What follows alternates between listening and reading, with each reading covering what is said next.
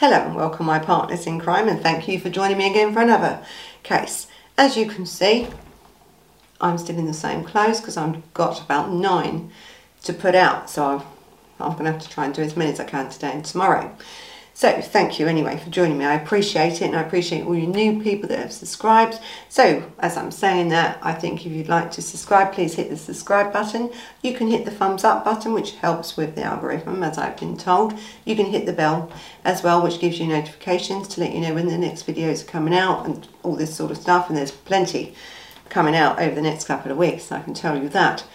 But today I've been dealing with lots of um, different cases. So it's really important that if you haven't, especially I think for this case, if you haven't watched Christopher Halliwell case, you should watch it because this is like a follow-on for him. Now, this Christopher Halliwell nightmare, right, He's a serial killer. He was done for double murder and uh, he targeted young women and brutally murdered them, which he did, right? We all know that. He's in prison for a very long time, life sentence and stuff for the murders. It took a long time to convict this man of these murders. So I think he killed uh, um, Sian and then he killed um, Becky. Now, Sian O'Callaghan and Becky um, Godden he killed. And he, he killed, I think, Becky first in 2003. That's the one we know about. Uh, and then in March 2011 was his last kill. Uh, and that was Sian. So this this next case is unsolved, right? So there is, um, this is why I put, it's like four in one, really. And again, I mean no disrespect to any of the victims' families or anything for doing all four of these together.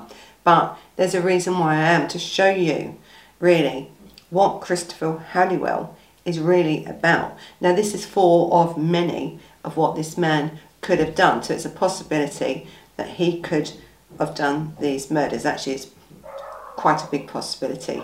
Now, when I did Christopher Halliwell's case, it wasn't the case of Sian and Becky. It was about Christopher Halliwell because of his such serious killer. And if he wasn't caught, really, he would have continued to kill.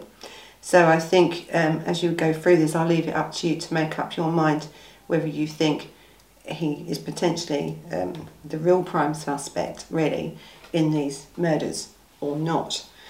Um, I think with Becky um, Godden, she was a prostitute and um, she was a drug addict and she had used prostitution to keep her drug addict going. Now, Halliwell was a taxi driver and he knew Becky uh, quite well actually, He's sort of infatuated with her. And he um, I think how he got caught for her murder really was one because they found the shovel in his one of his properties that had the soil substance on it, which now we can determine where soil comes from and everything else. But also because he drove a van and that van had broke down in petrol very close to where Becky's body was found many, many years later. And that's really that helped solidified, really solidify his um, his, his conviction against her Plus, because he seemed to have a relationship, or he wanted a relationship with Becky, she certainly didn't want one with him.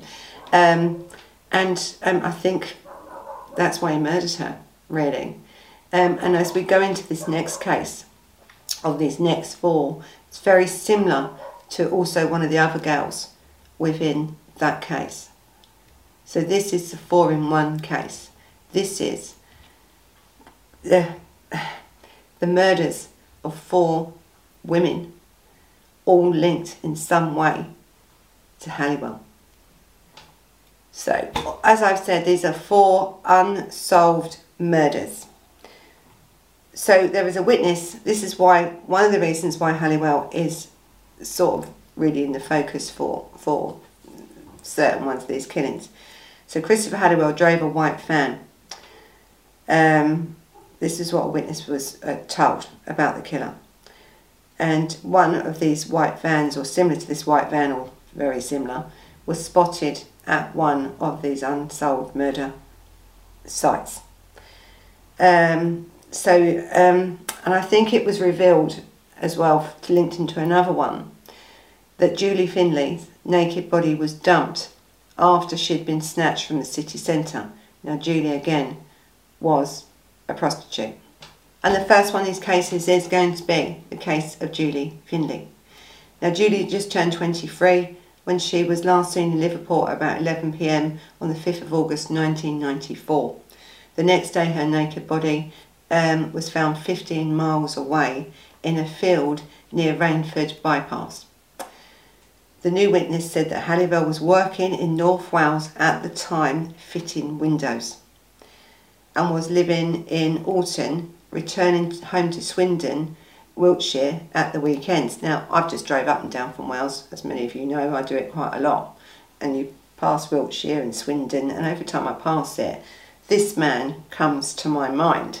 You know, and I said to my sister the other day, this is where this man come from. There's not a lot of distance between Wales and um, Swindon in Wiltshire. Not a lot at all. Not if you drive. So anyway, a witness said that Halliwell was this former cab driver, wasn't he? Uh, and he drove a white D-Reg Ford Transit van like the one spotted near Rainford where this body was dumped. A woman calling herself Tina told police that Julie said that she was going to see a taxi driver. Now, someone fitting Julie's description um, was last seen at 12:30 a.m. on the 6th of August, um, yards from where her body was found. She was arguing with a man, very similar to Becky, actually, very arguing with a man, um, and she was being forced into a white transit van. Um, so Julie Finley was, uh, you know, not going to survive this attack, and she didn't. So, okay, let's go over the timeline now of Julie. So she was last seen about 11 pm on Friday, the 5th of August 1994, in Pembroke Park, uh, Place and that's near the Liverpool Royal University Teaching Hospital, talking to a man next to some railings. She was wearing, um, I think, um, a white t-shirt, they said, that she was wearing. And she was found um, by a 28-year-old computer engineer who had been cycling by on Saturday, the 6th of August 1994, about 1.30pm. Now these were based, I think, in Neverton. I think this was um, this was their starting point of this sort of bike ride that was going to happen. Um, now he says that he found the body, and when he went to the field to really to spend a penny to have a wee, he said that she was lying face down, naked, and her head was hidden under some um, brush, you know, bushes and sort of things like that. He also said that he rang back and got a friend to confirm what he had seen. It's quite shocking, you know, when you find a dead body. Some people, they do very strange things. But anyway, then he called the police and he made sure that no one went near that body. He'd done the right thing. Now, he told the police um, that he would wait for them to arrive. But what he did was, and he doesn't understand why he did it, he said he just got on his bike and carried on cycling. Um, he thinks he was in a bit of a state of shock, and that's what the police think, and you would be, really. So the police said that they were also interested in tracing this white van that had been seen um, that night parked near to where the her body was discovered. So this is what brings Halliwell into it. One, he was close to this area. Uh, two, he drove this white van, and there's descriptions really as well. Um, so about 10 months after her murder, the police were contacted by a man that had said that he pitched, put, he um, had picked up a hitchhiker and said that whilst they was driving past the place where Julie Finley's body was found, dead, he became highly agitated. So the man said that when he asked the hitchhiker why the hitchhiker explained at the time of the murder that his motorbike had broken down and had stopped in a lay-by near the scene and saw this white van. Now this is what a witness is saying. He's picked a hitchhiker up and this hitchhiker is telling him now things. Now this part of it can be upsetting to some people.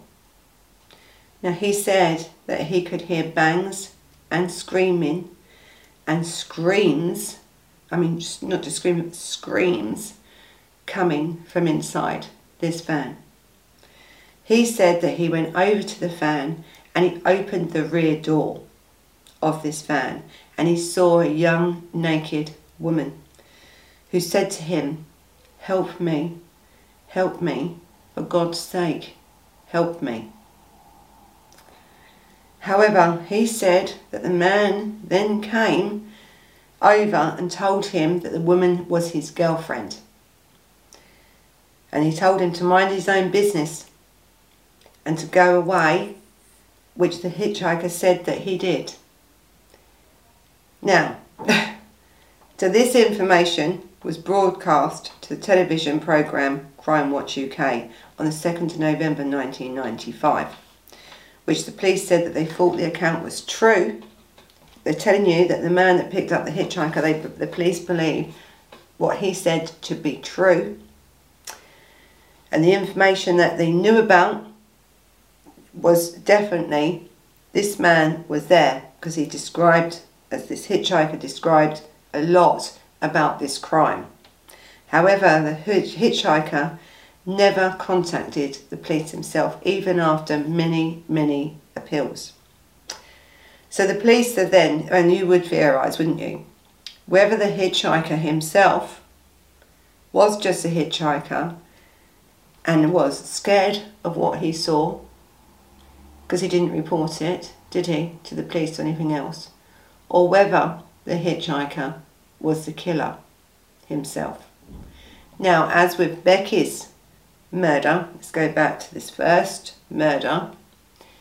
Becky, he used his van and his van had run out of petrol and he hitchhiked then to get somewhere. Again, that's how he was caught. Again, more evidence towards Becky's murder, right near where this body was dumped.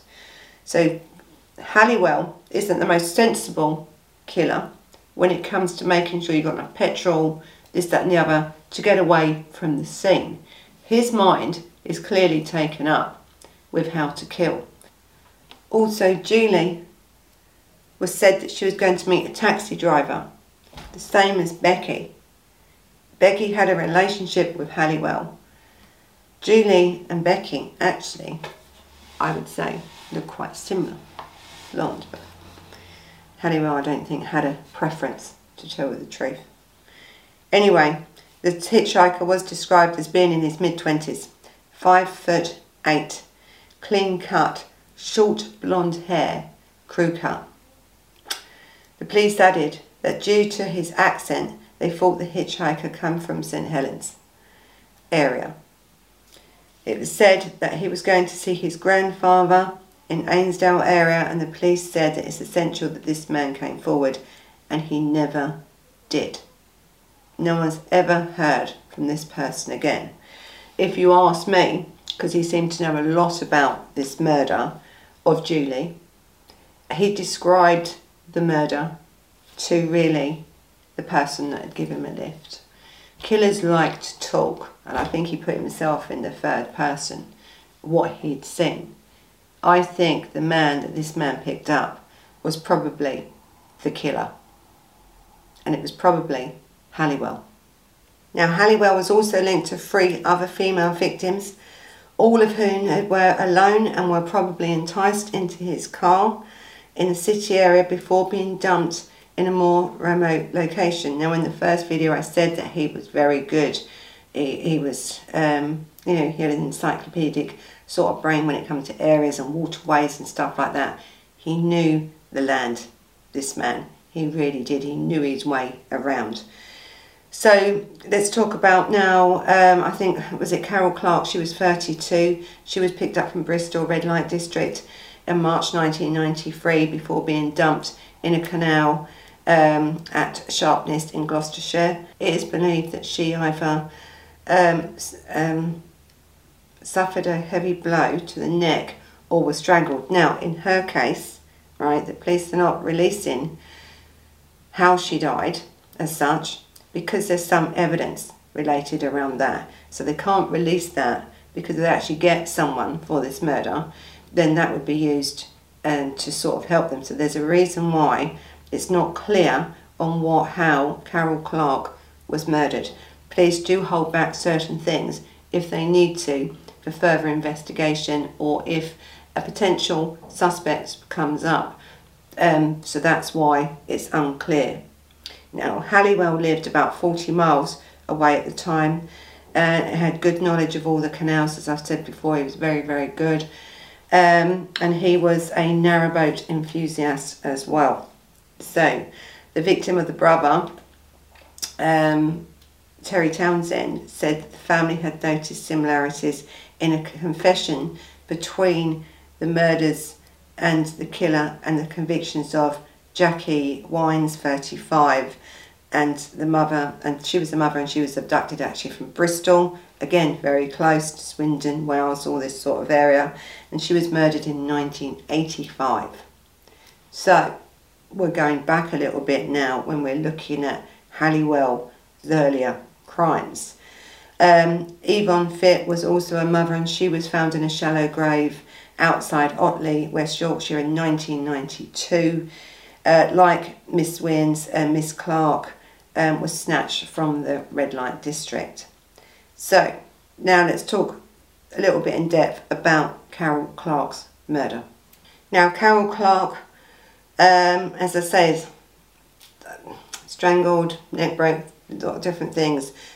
There's issues with that, so that's why I can't go into too much detail about actually that. But uh, her, again, unsolved over 25 years, 30, you know, these are unsolved. All of these cases are unsolved at the moment. So it was Friday the 26th um, of March 1993 when Carol Clark was last seen on the streets uh, in Bristol and two days later, some 30 miles away, um, her partially closed body was discovered dumped on the bank of a canal.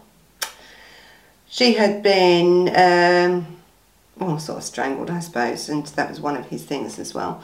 But anyway, and um, you know, but years later, this this case is still affecting a lot of people because, listen, all of these four girls we're going to talk about were prostitutes, okay, but they all had lives. And if there's a serial killer out there, and if it wasn't Halliwell, then it's somebody else. You know, we've had a lot of serial killers that target, you know, prostitutes because it's easy or they think to get away with it. You know, they want to take someone's life and they think they're the ones that are the most easiest to do because they're not going to get caught. Who's going to look for them? Could be months before anyone notices they're gone. These people have families. You know, they have families. They have lives. It's shocking, really. Um, and listen, the police have questioned several serial killers, to tell you the truth, um, in this because there is several serial killers out there to be questioned. Um, and exactly what happened, killed um, Carol, is still really a mystery, really. She was literally picked up.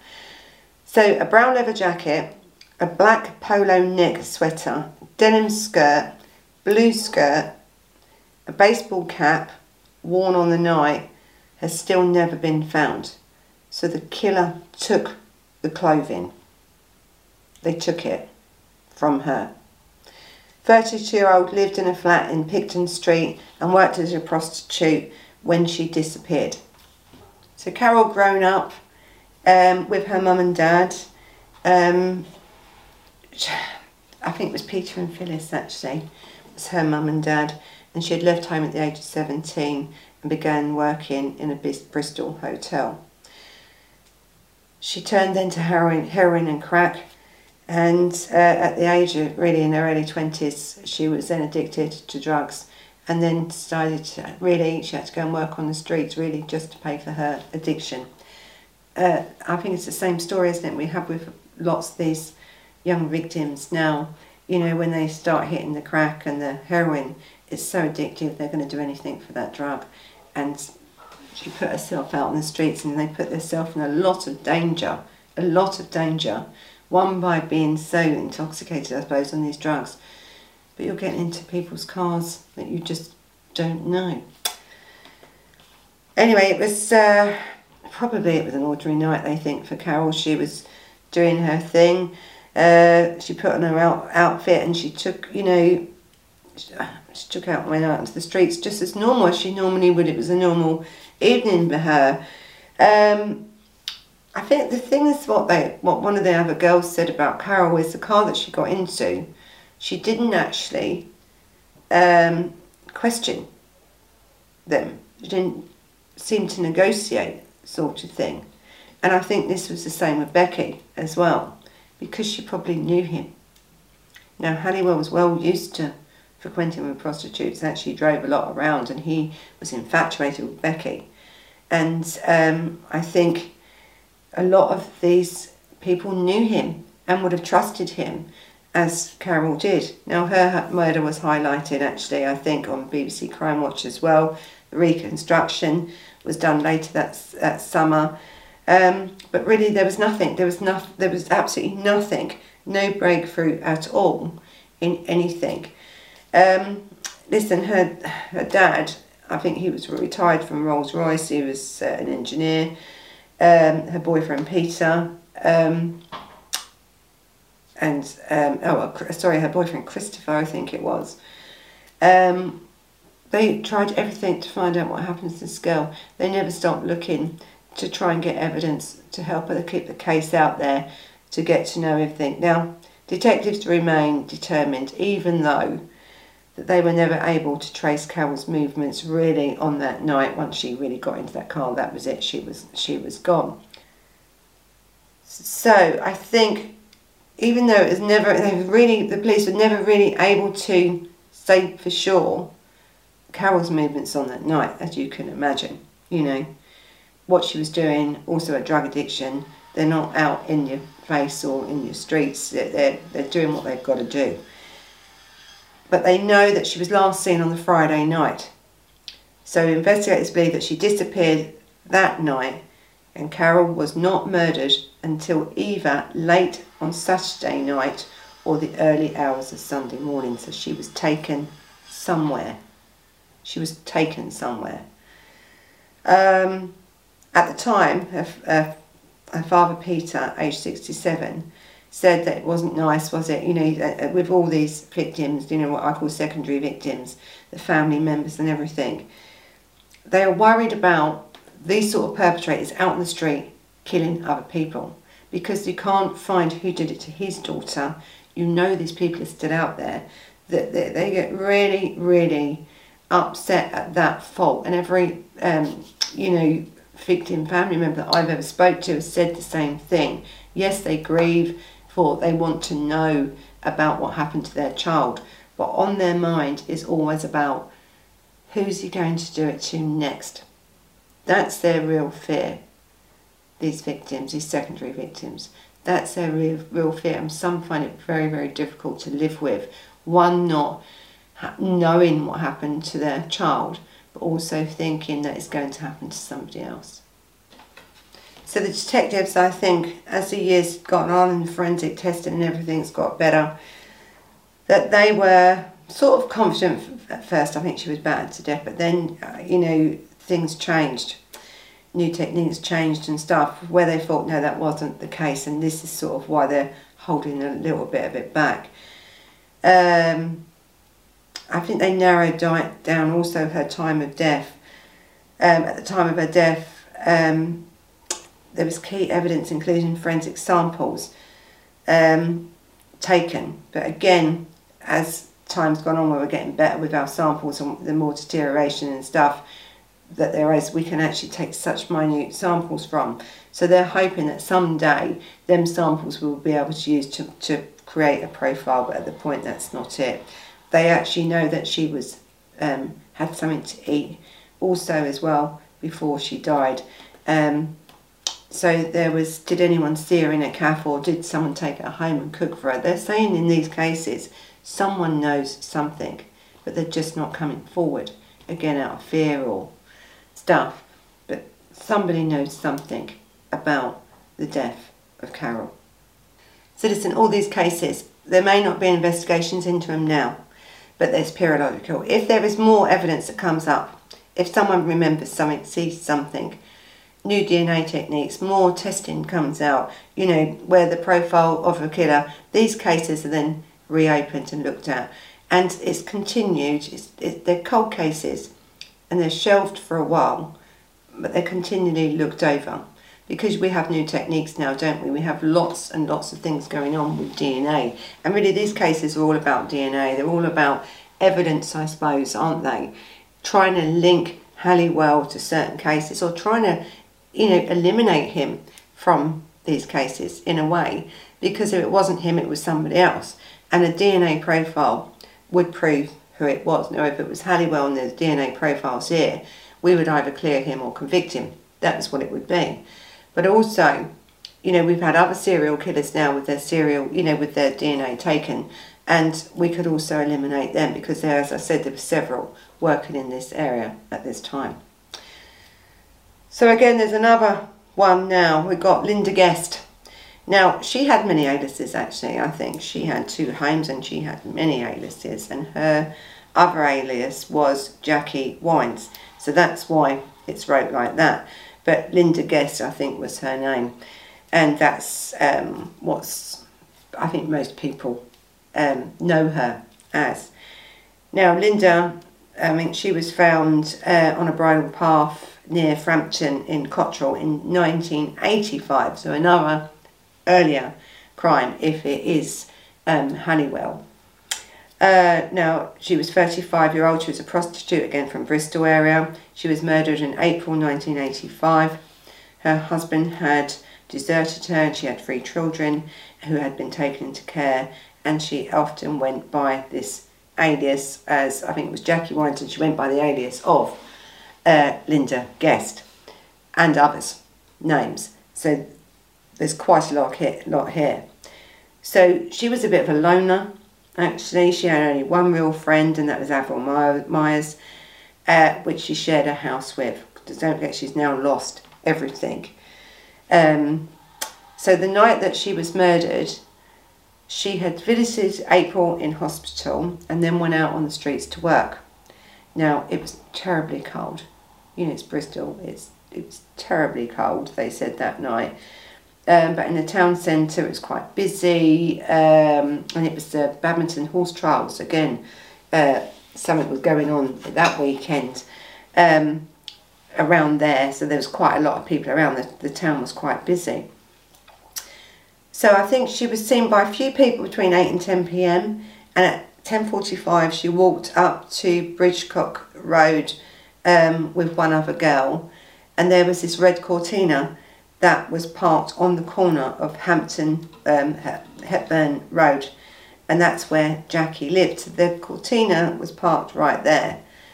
Now, she also got into this car without negotiating a cost or a price. No talking through the window. So she knew her killer. She knew. Now, this man was described as having curly, sort of blonde hair. And um, it was about at 10 past 11 when Jackie was seen again in the area of Ashley Road in the middle of St Paul's. Now someone saw her getting into a small escort type van at 11.20 pm. Jackie was seen walking away from a, a van up Ashton Road. So she got out of that van. Now that was the last time that she was seen alive. Now it was about midnight time and there was this carload of these youngsters, you know, all smoking, probably having a bit of marijuana, whatever else they're doing, drinking, sitting there uh, in their car in this lane. Now they'd pulled off, it's like a country lane, there's a little track and they'd pulled in there, just doing their own thing, minding their own business. Uh, and it was a small village actually, this Frampton in Cotterell, and it was um, about nine miles away from the centre of Bristol. This is where they were parked. Now they sat listening to this music, chilling out, doing what they're doing. They had no idea what was going on around them. At 12.10 a.m., Mr. and Mrs. Shilton passed the end of the track where these boys were parked. They saw a white, large transit type van parked yards, yards away from the boys. Don't forget, these boys are oblivious to it. They're having a good time. The man was described as slim build, with blue jeans, a multicoloured bomber jacket, standing beside his van with what looked like a large white bundle at his feet. Now, the Shiltons thought that he was fly tipping. Now, listen, even in them days, we've got terrible issues with fly tipping. In them days, you know, you would think it as well, I would think. So really, you're not going to approach these people, so they probably thought we're going to move on. The boys were oblivious, as I said, and this was now 12.15 a.m. Once the van had gone, they didn't see, they did then see this dark Cortina driving up and arriving there. So at 12.20 a.m. in the morning, this Craig Hallen and his girlfriend, Judy, passed the same entranceway. So now we've had the car sitting with all the boys. We've had Mr. and Mrs. Shilton drive by, see someone in a transit van have a bundle of something at his feet. Now the boys have gone. We've seen now this dark Cortina arrive. And now um, these other people have drove past. Now, when they've drove past, they've sort of thought, hang on a minute, that's not just a bundle or something. That looks like a body. So they've stopped. The Cortina did stop, but then it's turned round and drove off. Now this is the same Cortina that was seen look outside her house hours before. So now we have this body of Linda Guest laying on the floor. The bundle that was next to the man's feet from the van is now a body and it's that of Linda Guest. The people have turned round, seen it. As they've turned round, the Cortina that was seen earlier on in the same street as where she was earlier has also turned around and gone. They must have seen the body on the road. Now, lots of people, right, if you see a body, are not going to stop. If you've got drugs in that car or you're doing something illegal, they're not going to stop. They don't want to be known by the police, they're off. Doesn't mean they had anything to do with it, but they never came forward either as witnesses. So, was that Cortina and that white van something to do with these murderers? Is this all these killings not just the work of one man. I think this uh, with this case, you have to ask the question, was there more than one? So what's the motive here then? because she still had her money on her, so it wasn't robbery. You know, um, she wasn't an argumentative person. She was actually a very soft, kind person. If they, they ruled out her arguing with a client over money or anything else as being a motive. So the, the real motive then was that someone had got in their car or their van that night and went out to kill prostitutes because they thought they could. And he did. And to this day, this case remains unsolved the police still would like to talk to the people who was driving this Ford Escort type van on Ashley Road at 10, 11.10. They would still like to talk to the curly haired blonde man in the dark Cortina at 10.45 p.m. But no one, no one has ever come forward as witnesses in this. I think the white van is probably the most important sighting here.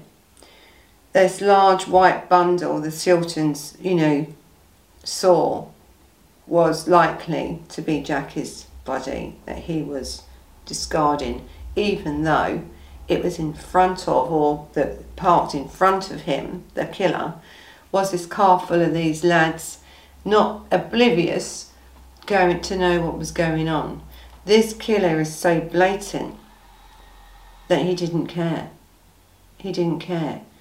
There was witnesses around, really, and he just knew he would get away with murder. And up till now, he did. So anyway, this white van, the important white van that was dumping this bundle of stuff, which was without doubt her body. Listen, um, I think it had some damage to the bodywork on it and stuff. Um, it's a real, it is really um, unfortunate, isn't it, that this is now another person that um, her murder has been unsolved because it looks like with what we're looking at, and as I said, if it wasn't Halliwell, if it's somebody else, there is a serial killer out here. Now Halliwell um, would have killed anybody because he was an opportunist killer. They didn't all have to be prostitutes. And I think, you know, if we've learned things from other cases, is that when you profile these sort of cases, that you don't put, you know, if they're not prostitutes, he didn't do it. That's not right because this is what happened with, you know, and we spoke about it before, and I'm going to do his case quite, you know, uh, you know, soon, the, the Yorkshire Ripper, um, because he got away with murder for quite a long while because people discarded evidence that other victims, because they weren't prostitutes, he didn't do. Um, and he started killing actually quite young and had attacked people um, quite often actually, hit him over the head. He, he escalated, Peter Sutcliffe, he escalated. And it looks like with um, Halliwell, you know, when he was in prison early in the 80s, when he was saying how many do you have to kill to be a serial killer, this man was already killing. He was already killing then. He was just not cool. And as I said, he was really cool, wasn't he? Because he made a mistake with the CCTV when he killed Sian. Um, so it's really important that you don't put everyone in a box when you're investigating a crime. Doesn't matter what the victimology is. You have to look outside that box because killers change their MO because they don't want to get caught. And a victim is a victim one, because they may have a certain preference, but most of them are just opportunists. If they can, they will. Okay, let's talk about Yvonne Fitt. Now, she was stabbed to death and her body was left in a beauty spot near Otley. Uh, it was quite a shallow grave and he was, uh, Halliwell was known for that sort of thing. And again, her killer has never been found. This is another uh, unsolved. The final sighting actually of the single, this is from Leeds, said she was, this mum Yvonne, uh, was in Bradford on July the 16th, 1992. Eight months later, her decomposing body was found hidden in a shallow grave in Norwood Edge in Lindley Wood, around six miles outside Otley, um, by a man literally picking mushrooms. It was thought that she had been dead for some time, possibly several months. It was established that she had been stabbed to death and her body had been taken to this rural location. Again, old Halliwell loves a bit of rural location. Um, some of these bodies really are, are, actually, most of his bodies are always just found by accident, especially the ones that he's dumped in very rural locations. Um, it was established that been, she had been stabbed to death and that her body had been taken to these rural locations from either Leeds or Bradford, but detectives didn't know um, if she was taken there alive or dead. So was she, because by that stage it's very difficult to know. Um, so was she kept somewhere then murdered and then dumped, or did he take her there and just kill her? So even um, who was 32 and she was the mother of an 11 year old girl at the time of her death and she was working as a sex worker in the red light district of both Bradford and Leeds. Reports at the time said that she was addicted to drugs. It was reported that she had worked as a prostitute in the Manningham area of Bradford uh, and Chapeltown in Leeds since 1981. Detective believes that her killer um, stabbed her to death up to two months before her body was actually found, so she may have been kept for quite a long time. An inquiry into her death heard that she died from stab wounds to her chest and was probably killed in about the July time of 1992. Her murder again featured on BBC Crime Watch show in 1992 But again, despite public appeals and information, her killer was never found again, or not at all, never. Uh, there was a lot of renewed appeals for information that was issued by the cold case detectives and who's asked for any anonymous callers to come forward. So in 1992, a caller gave her gave the name of a suspect um, when she called in to the Crime Watch show. The 32 year old woman was questioned about the death in, in December 1992, but she was released without uh, being charged. Now, at the time, in 2019, the reappeal detectives, uh, Chief Inspector Emma uh, Winfield, said that Yvonne was was a daughter, a sister, a mother, and she had a life. And I keep saying this when we go through these cases of prostitutes that people don't seem interested. But the problem is a killer will kill. And yeah, these the only reason they're choosing prostitutes is because not because what they do for a living, it's because they're easy targets because of what they do for a living.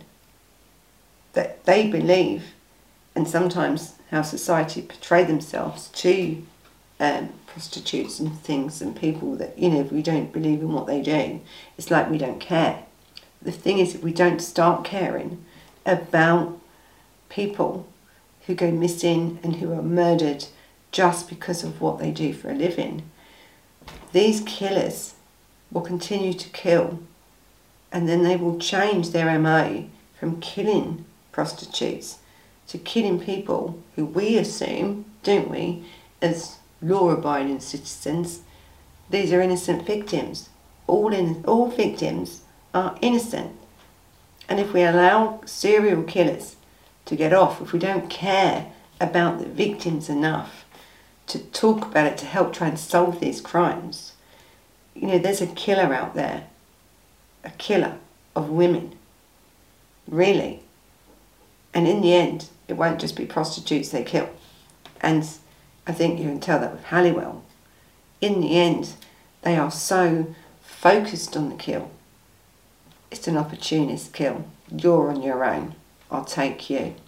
They lose that insight, that that listen, if he hadn't killed Sian, he would never have been caught.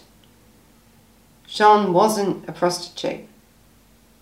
Becky had been dead years, buried 12, 13 years before they found her body. It was the mistakes he made on camera, this, that, and the other, in these areas that caught Halliwell, or else he'd be still out there. So we must care about every victim. Every crime should be treated the same way. The investigations, the public opinion needs to change. It's not about the victim, after they're dead. It's about the criminal. It's about the perpetrator to remove that perpetrator from our society or else they're only going to get worse. So anyway, these have been these four crimes and with Yvonne's mum and I have to feel for Yvonne's mother. Now she spoke emotionally actually when with that Crime Watch uh, interview about her daughter's crime because her mother didn't care what she did for a living. This man took her daughter's life. She left her own daughter without a mother. And again, as I say it all the time with these secondary victims, their worry is who's next? Who is this person going to kill next? Because they know how it feels to have that loss, to feel that grief, the anger, the frustration of not knowing. But every one of these victims, families, are more concerned about people in society having to be so careful about killers like this out there. And as her mother said, she may no never find out who killed her daughter, but she just hopes they, they do, for the sake of society, really. So again, Yvonne was brutally killed and she was left without her dignity. This is what her mother's saying. Despite the passage of time, remains committed to getting justice for her family. These police are still on this. They just have been waiting and waiting for new technology to come out, new ways of investigating crime, new ways of forensic detection, which is coming.